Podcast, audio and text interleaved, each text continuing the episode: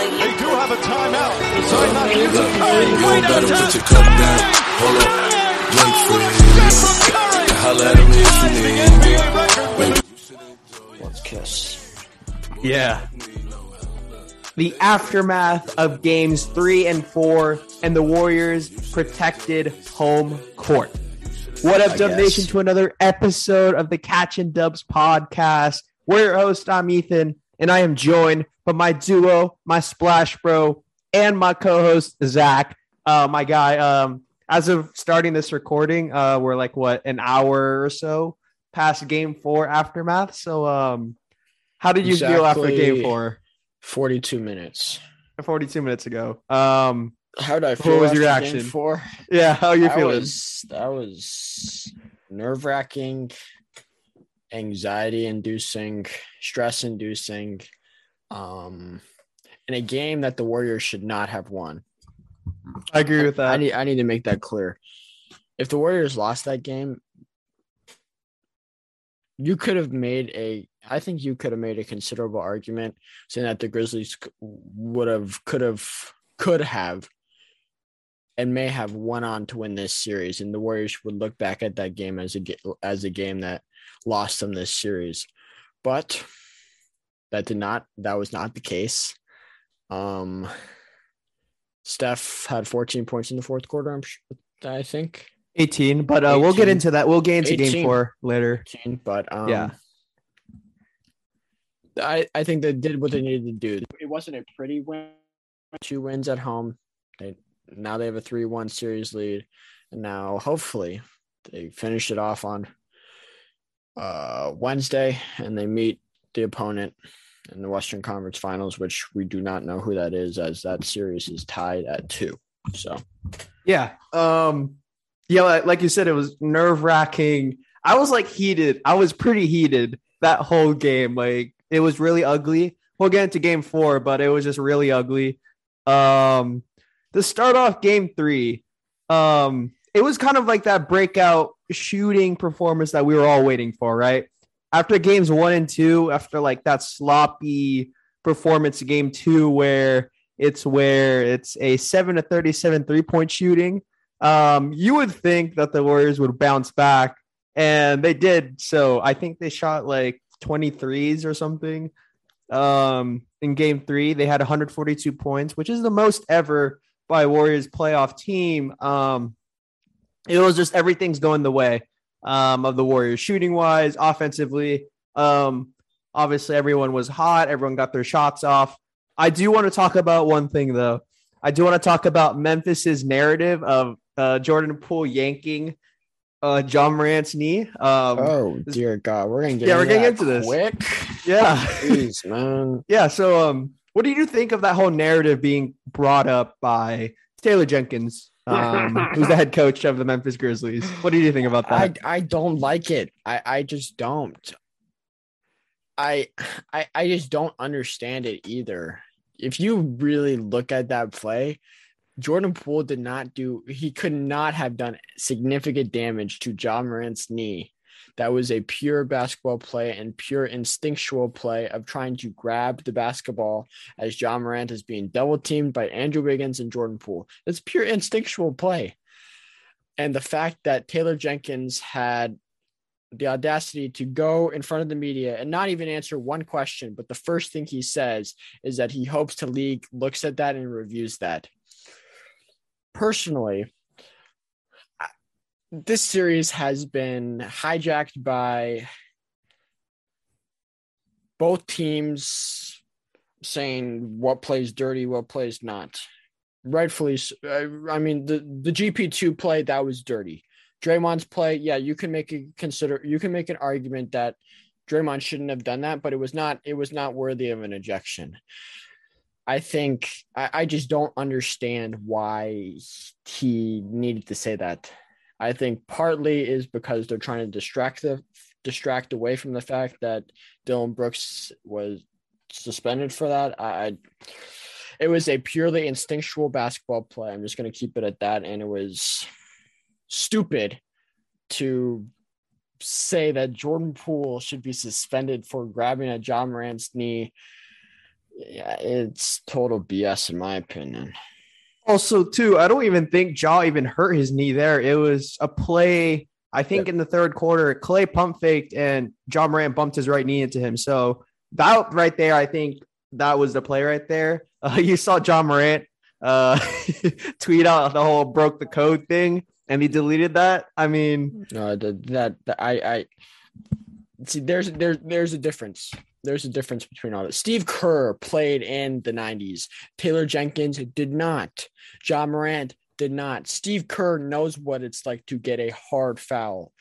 Breaking the code is when is when a guy is going up for a layup like G- GP2 was, and Dillon Brooks going over, clotheslining him and slapping his head and having his hand nowhere near the ball. That is breaking the code. Breaking the code is not Jordan Poole accidentally grabbing some, John it wasn't even a grab. It was It like a like a little tap. It was it was like I don't even know how to describe it. It was maybe a little tug to try to get the ball. There's no way that Jordan Poole by himself by doing that did any damage to Ja Morant's knee. That is that is impossible. Also too as a nursing student uh i don't think it's even possible to have that enough force to like injure a patellar tendon or something. It's really impossible but hey uh memphis can create all their narratives and all that we'll just It, it, but- it, it, it was the same thing. The same thing happened after after the end of the game tonight. Taylor Jenkins said that he is curious to see what the last two minute report will say on the Draymond Green contest on con, contest on Jaren Jackson Jr.'s late three. Jenkins felt the three might have been a little rushed, but that there was contact. You can look at that play all you want. Draymond Green got all ball. I'm going to keep it did it did it was an awesome play that is a play that a defensive player of the year caliber player makes, and that is what Draymond made. He got all ball. There was no foul at all. It, it, I just, i know it's crazy huh it, I just don't like how this series has been hijacked about trying to tell the me, trying to dictate to the media that all these narratives about who's dirty, who's not. That was a hard foul. refs That's not refs and all that refs and all that BS. This was a very good game. One was an awesome start to this series, and then it was hijacked after, ever since the Dillon Brooks incident. And now, just man, I was just looking forward to two great teams playing basketball. But Me too. Me too. Um, I do want to back it up a little bit before we get into game four. Um, Steve Kerr went with Jonathan Kuminga as a starter. Um, he's the youngest player to ever start in a playoff game. Um, what did you think of him starting off games three and four? Um, what did you think how he did on the he looks, court? and he looks inexperienced out there. He looks a little bit lost. Um, who I would replace him with is Otto Porter Jr. Otto Porter Jr. Hundred percent. Yeah, at some point. He saved game four. Uh, yeah, in some points in game four, he single handedly carried the Warriors and rallied the Warriors. There were two clutch three pointers he had in the fourth quarter to spark a little bit of a rally. Um, he's been remarkable this series. So is Andrew Wiggins, other than Andrew Wiggins not even hitting close to the rim to. Uh, It was the airmail three. yeah, with a wide open three pointer at the top of the key uh, to tie the game. But you know, Andrew Wiggins really gave me flashbacks to the playing game. But Wiggins Wiggs has been great all series long. Um, I'm still a little bit worried about Klay. Um, yeah. but I mean, Yeah. I, I, th- there's just that play that sticks out to me in the fourth quarter where he's coming off the screen and he's going out for a layup, and Kyle Anderson easily blocks that. It just seems like he showed a little bit of lack of awareness with defenders around him, and he's just been shooting poorly ever since game one. It seems like. Um, yeah, since we're getting to game four, I do want to talk, like we said, and touch on Klay Thompson. Um, like you said, he hasn't been doing well. I feel like he's been forcing it too much. Um, he went six to 20 in game four. In game three, he bounced back a little bit, but you can tell that his game is more of like contested twos or like dribble pull ups. That's not really his game. Uh, we're kind of seeing how, like, the first month or so when Klay was coming back into the rotation, where he was forcing a ton of shots, and we're trying, we're kind of seeing it now, right now. And I totally get what you know Klay's feeling like. It's been three years, you know, hasn't been in the floor he was left off the top 75 list. And, you know, Klay's thinking, oh man, I have to show them, like, oh, you left me off this list. I'm going to show him, you know, and, um, and it's not falling for him. Uh, he's just forcing it too much. We saw in game two, I think, where there was like uh, five possessions or so where he just shot up like contested twos. And it kind of happened here in game four where he just took questionable shots, um, really wasn't keeping the ball moving, hijacking the offense a little bit. And it kind of makes me wonder a little bit like what's what's it gonna take for Klay to like settle down and like not let his not ego, but like his shooting woes start to like trickle down because it's kind of starting to get a little ridiculous at this point. I love Klay, but I feel like his um forcing of the issue is going to cost games. Um I, I just don't like how when he's shooting poorly, he just chucks and chucks. Oh, I agree. chucks And chucks. He just needs to find the open man and let Steph and Jordan Poole just initiate because there were some there's just and we saw it during the regular season is that when he isn't feeling hot, he just chucks and it's nonstop. It's like watching Dillon Brooks chuck threes out there all night. And Dillon Brooks, you could make. I'm not going to go into that. Never mind. We'll keep going on Klay. But- Okay. Um. Yeah, that was mostly the whole Klay point, but like that that kind of mindset could cost Warriors games, and it has in game two. Not trying to knock Klay down, but it's just observations. That's what some people in Warriors Twitter or Warriors fans think. It's just, hey, if it's not your night, pass it up. No need to force the issue. Just keep the ball moving and play Warriors offense. You'll get your open shots. You'll get your um. You'll get your turn. You get your fire or something, fireball or something. Um, but to start off game four, um, I don't know what's up with these Warriors poor first quarter starts, but like this can't keep happening every single game.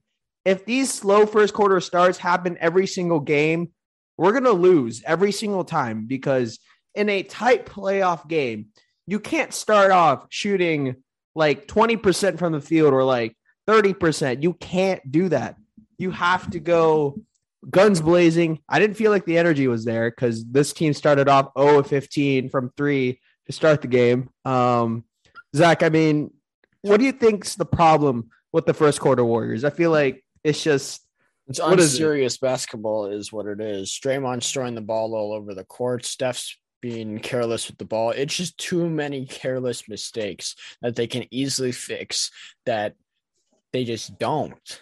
Um, I think there's an excuse for tonight. Um, uh, the, the there it just felt like that there was a lid on the rim most of the night. There- were like no, nothing was falling, no matter who it was. Um, but you could also I'm not trying to be that guy, but let's say eh, we're we're open, we're transparent on the podcast. So uh, but uh, let it Steve, rip. Steve Kerr tested positive, so and Mike Brown's coaching, and uh, I mean there could be some sort of angst or not knowing uncertainty with Mike Brown coaching, even though he's coached the Warriors before when Steve Kerr was out in 2017. I mean that could have been a possibility of why they started off slow, but it just it, even in game three they were down eight to two at one point.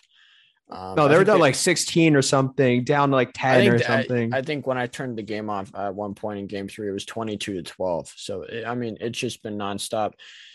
Game one, they started slow. They were down. Game two, it was the same thing. Even if you look at the Nuggets it, series, if you look at the Nuggets series too, they started off pretty slow. Um, I I, I don't get it. Like too many turnovers, too many careless passes, too much fouling, and it's just like stagnant offense that the Warriors are not accustomed to. It makes the Warriors guardable. It makes them easy to defend, and it's not not sustainable every single time.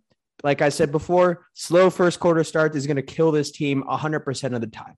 you But thank that- you- God- you, do that against a team like the Bucks in the finals, you will get blown out of the building and ran out of the building with how. I mean, Khris Middleton's not playing, but I mean, with the way the It's Bucks, Giannis Antetokounmpo. yeah, Giannis is just gonna, which is my worry with the Warriors and how they have no one who can really guard Giannis. I think I can trust Draymond, but I think Giannis can have his way with the Warriors if the Warriors get to that point and the Bucks are their opponent in the finals. But I'm not gonna go there right now. We're not gonna jinx anything. So No, we're not. they got they have they have five more wins before getting to that point. So Yeah. Um, I want to start off more. Uh, Otto Porter Jr. Um, he was basically the MVP of this game. Um, I know his shots weren't falling in the Denver series, but it was going to happen at some point where he was going to regress to the mean. Uh, Otto really saved what it could have been like the worst game ever in the playoffs, even worse than probably the 31 point lead blown or something. I think at one point he went Otto Porter went four or six or something from three, and the rest of the team was like like two or something, two like 26 or something. That was probably exaggerated, but that was what it felt like. Um Otto really helped like stopped Memphis from gaining momentum in the fourth. There was a point where, oh, they're up 10 or something, and Otto hits back to back threes to put him back, put him back four. Um, I know you, I see you laughing there, Zach. Uh, what's funny? No, it's just it's just Skip Bayless. He makes me uh, laugh. I, I just it, it, he's talking about how Steph really sold that fourth quarter that down the stretch call where he flopped a little bit. That that Steph really he did he did he did embellish on that. That was not a foul, but I mean he sold it and the Warriors got the call. So that's all that matters. I mean that's smart. That's smart gamesmanship right there by Mr. Mr. Curry. Oh yeah. Um, I know I said my thing on Otto. Um, Zach, if you want to say anything about Otto, and then we can talk about Steph after. Uh, Otto Porter Jr. should start. Otto Porter Jr. Um, at some points in this game helped the war uh, helped the Warriors on the stretch, and I think you could make in consideration that he was the Warriors' best player tonight. You could also put Andrew Wiggins, who had 17 points and 10 rebounds. Andrew Wiggins has been dominant on the glass all series long. Or I guess all postseason long. Um, but on Wednesday, I would like to see a starting lineup of Steph, Klay, Wiggs, Otto Porter Jr., and Draymond. Or you put Otto at the five? I would put him at the four, though. I think no, it would go Steph Klay, Steph Klay Wiggs, Otto, uh, Dre. yeah, that, yeah, I think that would that's how it would work. Yeah. Um. Yeah, that's a, that's the starting lineup for Game Five. If they really serious thing about I- it, what- yeah, one thing I am surprised about is how the Warriors have stayed um, consistent on defense without GP2. I think G- losing GP2, I was worried that there would be lack of defensive awareness. They wouldn't be as uh, tuned in on defense, but it's down the stretch. They really pressed the Grizzlies, um, which is why they got the win. Because I mean, I think Jaren Jackson could have gotten a better look if he passed it, but I mean,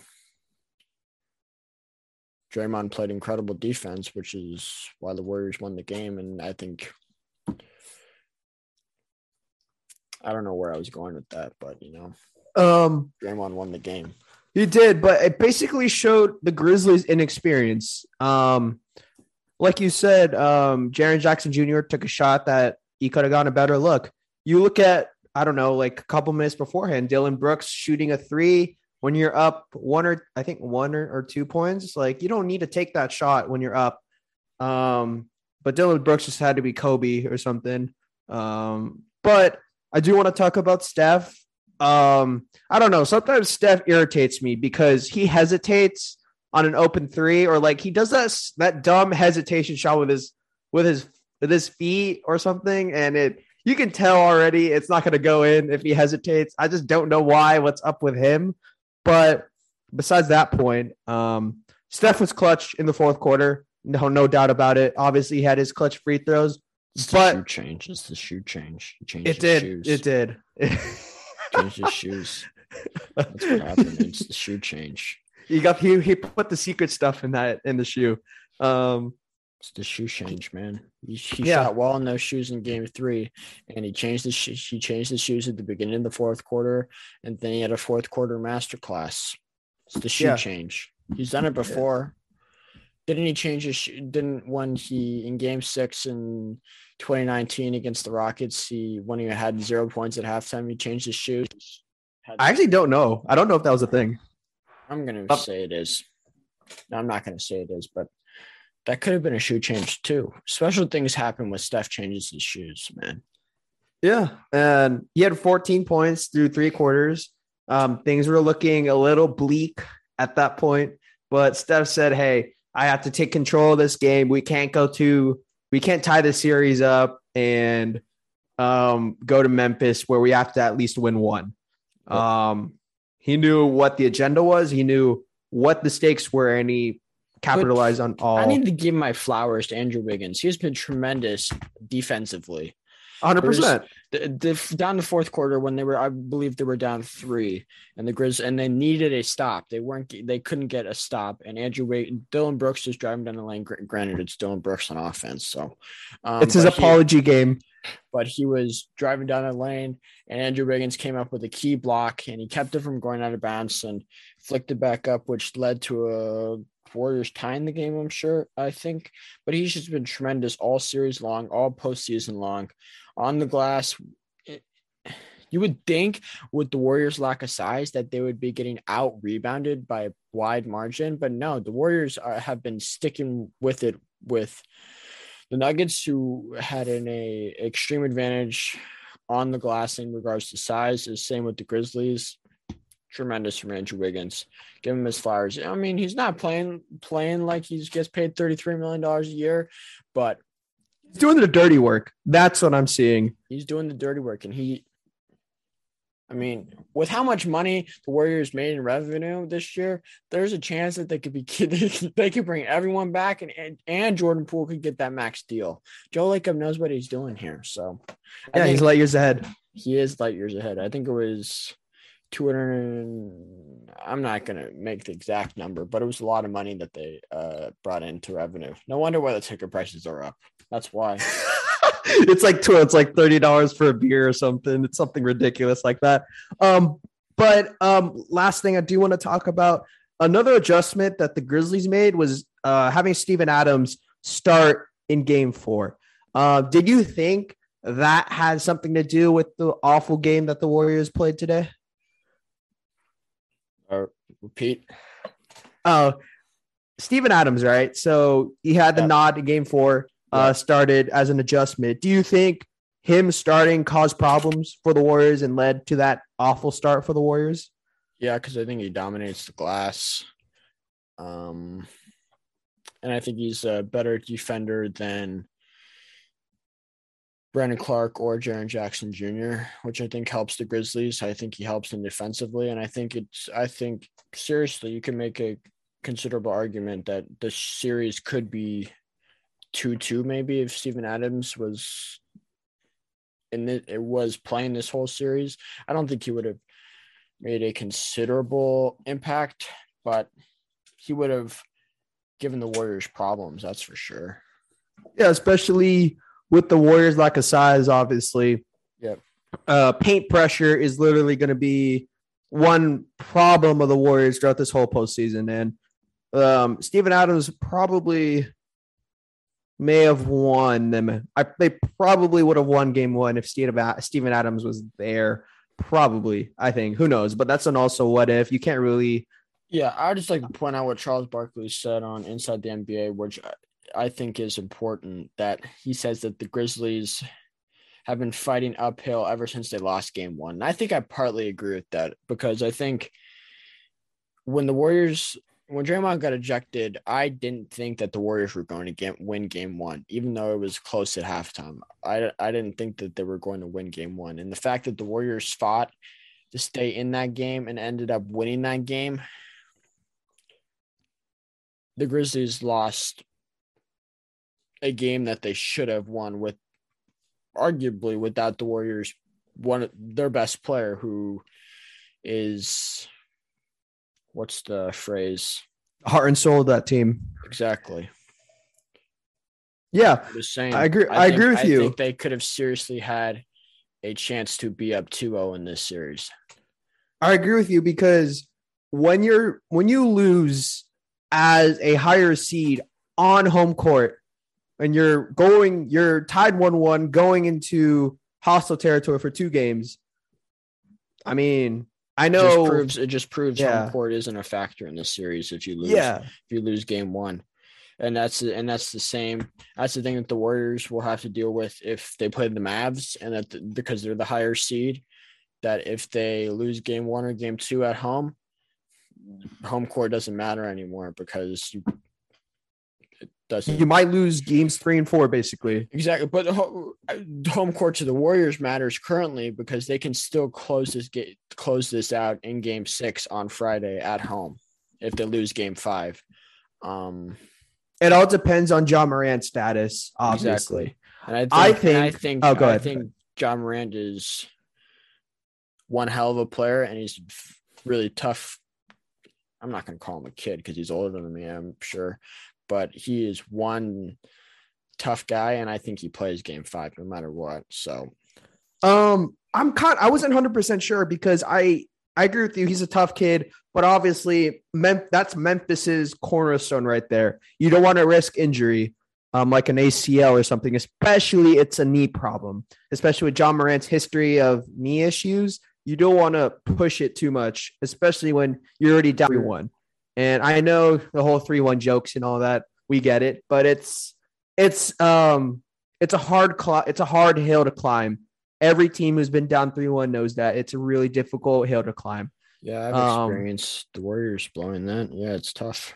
Yeah, Warriors on both sides of that. Yeah. So, um, but yeah, the thing exactly. is, 2016, they came down from 3 1 in the Western Conference Finals.